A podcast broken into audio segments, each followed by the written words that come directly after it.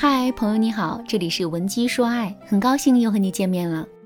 在文姬说爱的大家庭里，有很多和我一样的咨询师。我们曾经探讨过这样的一个话题：为什么要成为一名情感咨询师？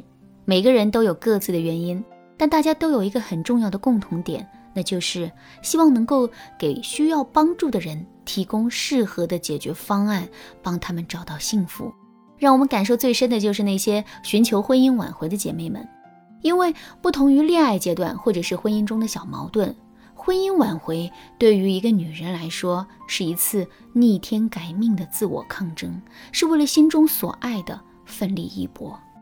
可是我宁可希望再也没有人来找我做婚姻挽回，因为我更希望每一个姐妹都能够拥有美满幸福的婚姻和家庭生活。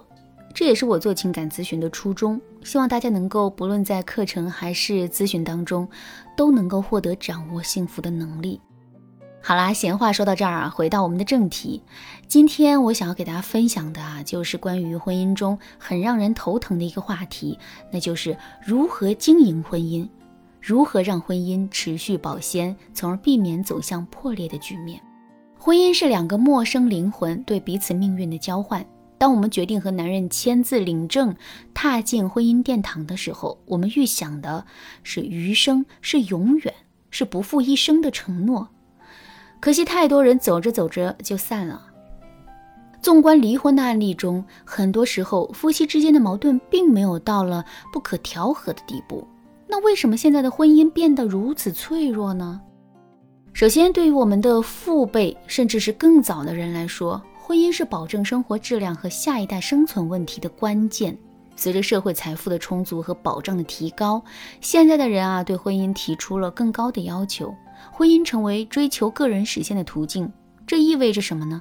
我们在面对婚姻时，变得比以往的时候都更自私了。还有一个原因就是，我们对于婚姻失败、离婚的态度更加客观，不再带有浓重的负面色彩。导致的结果就是，很多人动不动就把离婚挂在嘴边，几句争吵的戏言，最后竟变成了现实。面对这样的婚姻现状，用隐忍、将就着过这样老旧的方式来维持婚姻，显然已经过时了。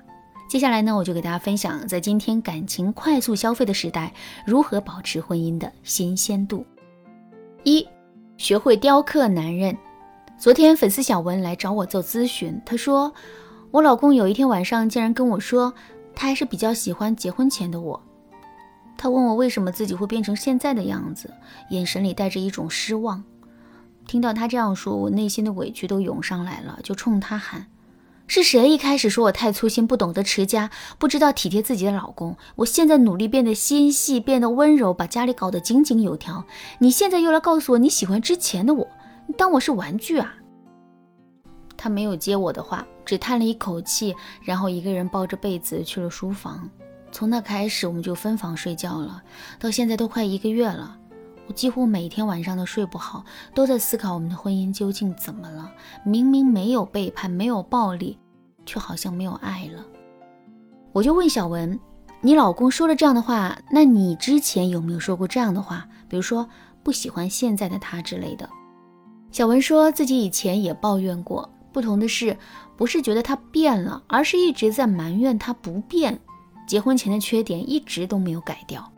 实际上，小文不喜欢现在的男人，男人喜欢以前的小文，都在反映同一个事实：双方都不喜欢当前的彼此。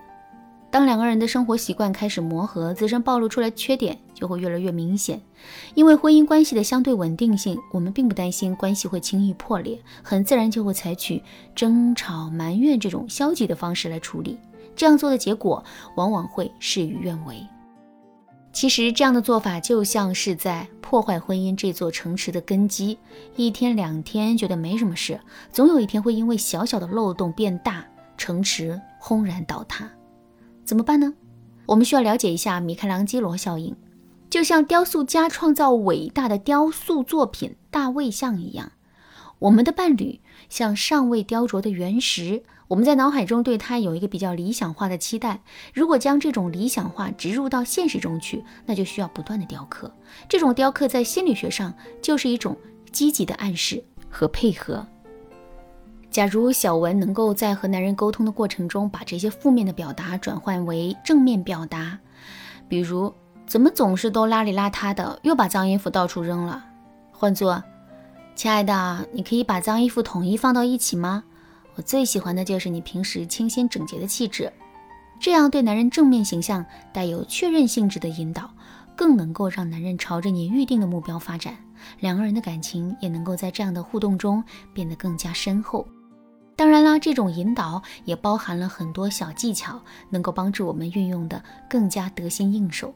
如果你想了解更多，可以添加微信文姬零幺幺，文姬的全拼零幺幺，来获取导师的针对性指导。好，我们来说第二点，保持欣赏，不要忘记说爱。婚姻带来的稳定，并不像牛顿物理定律那样稳定不变。恋爱时彼此的欣赏是你们相爱并步入婚姻的基础。可结婚后面对的现实问题，很容易让我们产生失望、厌倦的情绪，从而放弃欣赏对方。不能只看到玫瑰有刺，而应看到刺中有玫瑰。如果说婚姻是一锅温暖的粥，我们的欣赏和示爱就是不停燃烧的火苗。只有保持欣赏，才能够保持婚姻的温度。这里我教给大家一个妙招，我们可以通过类比法来示爱。比如你去商场买了一个包包，这个包虽然是打折款，但是比你之前喜欢的款更划算，而且质量也不错，你是不是会很开心？这就是通过类比带来的满足感。当我们向伴侣表达欣赏或者爱意的时候，突兀的情话显得会比较的油腻和虚假。如果我们也能够采用类比法的话，就会显得很自然了。比如说，我觉得谁谁谁的老公比别人好，人家经常给老婆买礼物。可即便是这样，我也觉得没有你好，因为你总能给我最重要的陪伴，这是无价的。除此之外，还可以采用相反类比，比如说，我讨厌你每天这么晚回来，不知道究竟在干什么。你难道不知道我有多想你吗？我真的希望能每天和你一起共进晚餐，没有你，我连吃东西都没有胃口了。不知道大家发现了没有啊？我们无论使用正面还是反面类比法的时候。除了在表达我们欣赏和肯定之外，还在无形之中把我们的需求也提了出来，这就是类比法的绝妙所在，一石二鸟。大家一定要记牢哦。在一起并不难，难的是要一直在一起。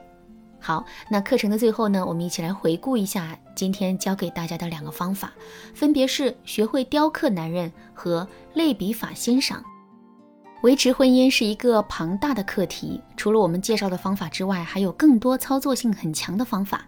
如果你想对此有更多的学习，可以添加微信文姬零幺幺，文姬的全拼零幺幺，文姬帮你解决爱情里的难题。好啦，今天的内容就到这里啦，文姬说爱，迷茫情场，你得力的军师。